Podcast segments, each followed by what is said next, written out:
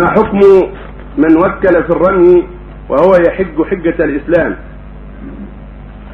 إذا كان عاجزا عن الرمي لمرض أو صغر سن أو ضعف بنية أو لكونها امرأة لا تستطيع الازدحام أو مريضة أو حبلى أو ما أشبه من العذر فالوكالة صحيحة وأما إذا كان قويا بلا عذر فلا تصح الوكالة بل يرمي بنفسه نعم.